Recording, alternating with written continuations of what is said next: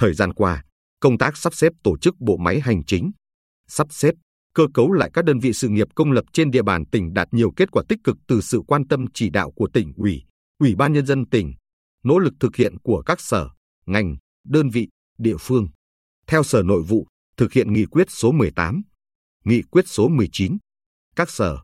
ngành, địa phương đã tiếp tục thực hiện sắp xếp tổ chức bộ máy theo hướng tinh gọn, hoạt động hiệu lực, hiệu quả, khắc phục tình trạng trùng lắp, trồng chéo, bỏ sót hoặc không rõ chức năng, nhiệm vụ, lĩnh vực quản lý. Về sắp xếp tổ chức bộ máy hành chính, trong năm 2022, các cơ quan chuyên môn cấp tỉnh giảm 8 phòng giảm một phòng chuyên môn thuộc sở, giảm 7 phòng thuộc chi cục. Đến nay, toàn tỉnh đã giảm 17 phòng thuộc cơ quan chuyên môn và 34 phòng thuộc chi cục so với năm 2015, giữ nguyên 135 phòng chuyên môn thuộc Ủy ban Nhân dân cấp huyện.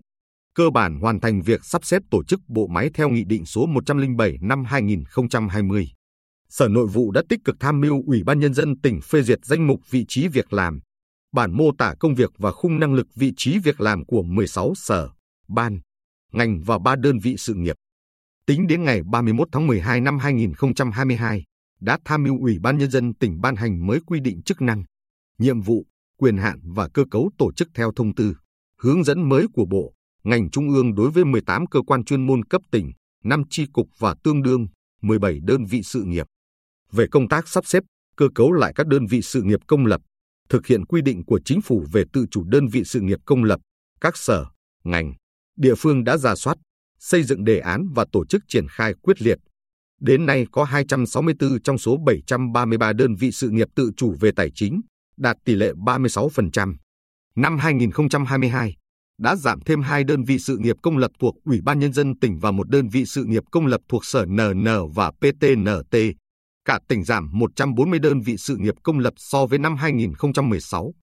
Sở Nội vụ đánh giá các sở KH và CN ngôn ngữ và PTNT thanh niên và MT có kết quả sắp xếp tổ chức bộ máy tốt.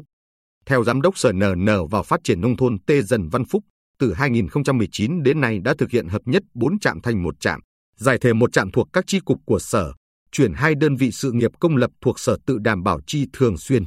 Bên cạnh đó, đã giảm 21 đơn vị sự nghiệp trên địa bàn cấp huyện thuộc chi cục quản lý chuyên ngành của sở.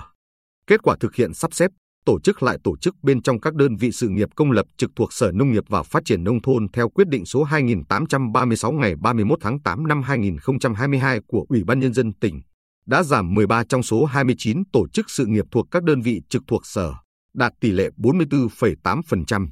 Ông Phúc cho biết,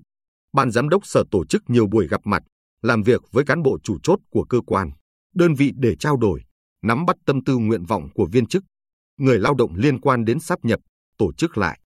Đặc biệt, phải thực hiện dân chủ, khách quan, minh bạch trong việc giả soát, đánh giá, bố trí,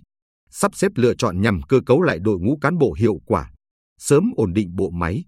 Đồng thời, thường xuyên nắm bắt tình hình, giải quyết kịp thời những khó khăn, vướng mắc phát sinh trong quá trình sắp xếp cán bộ, chế độ chính sách, nền nếp làm việc và những tồn động truyền tiếp sau khi sắp nhập. Hội nghị tổng kết công tác năm 2022 và triển khai nhiệm vụ năm 2023 của ngành nội vụ tỉnh tổ chức tháng 1 năm 2023 chỉ rõ, bên cạnh chuyển biến tích cực, việc sắp xếp, tổ chức bộ máy có mặt còn hạn chế, việc tự chủ đối với đơn vị sự nghiệp công lập chưa đạt yêu cầu đề ra.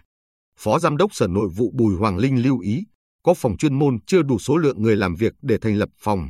nên cần thực hiện sắp xếp lại. Tại hội nghị, Phó Chủ tịch Ủy ban Nhân dân tỉnh Nguyễn Tự Công Hoàng chỉ đạo, cần phải tiếp tục giả soát, thực hiện có hiệu quả việc sắp xếp tổ chức bên trong các sở, ban, ngành, sắp xếp các đơn vị sự nghiệp công lập theo chương trình,